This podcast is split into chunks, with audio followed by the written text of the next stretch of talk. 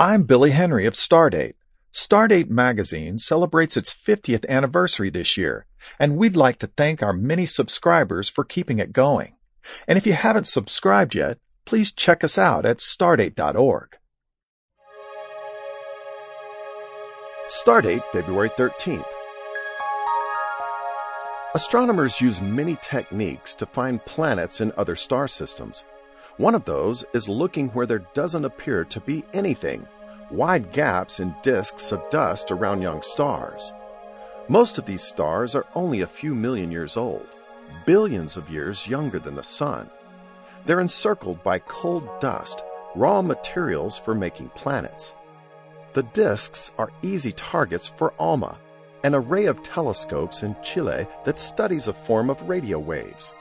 It sees the disks in good detail, and most of the disks have wide gaps, zones with very little dust.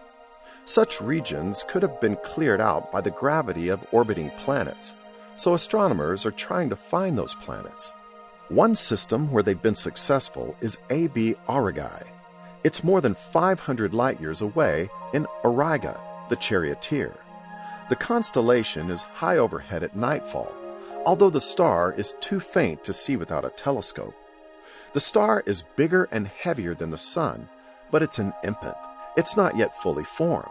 It's encircled by a giant disk, and observations have revealed a likely planet in a gap in the disk. The planet is bigger and heavier than Jupiter, the giant of our own solar system. It's so far out that it takes hundreds of years to orbit the star. But that helped make it a little easier to spot. In fact, astronomers found it by taking its picture, a planet discovered lurking in a dark zone around an infant star. For the University of Texas at Austin McDonald Observatory, I'm Billy Henry.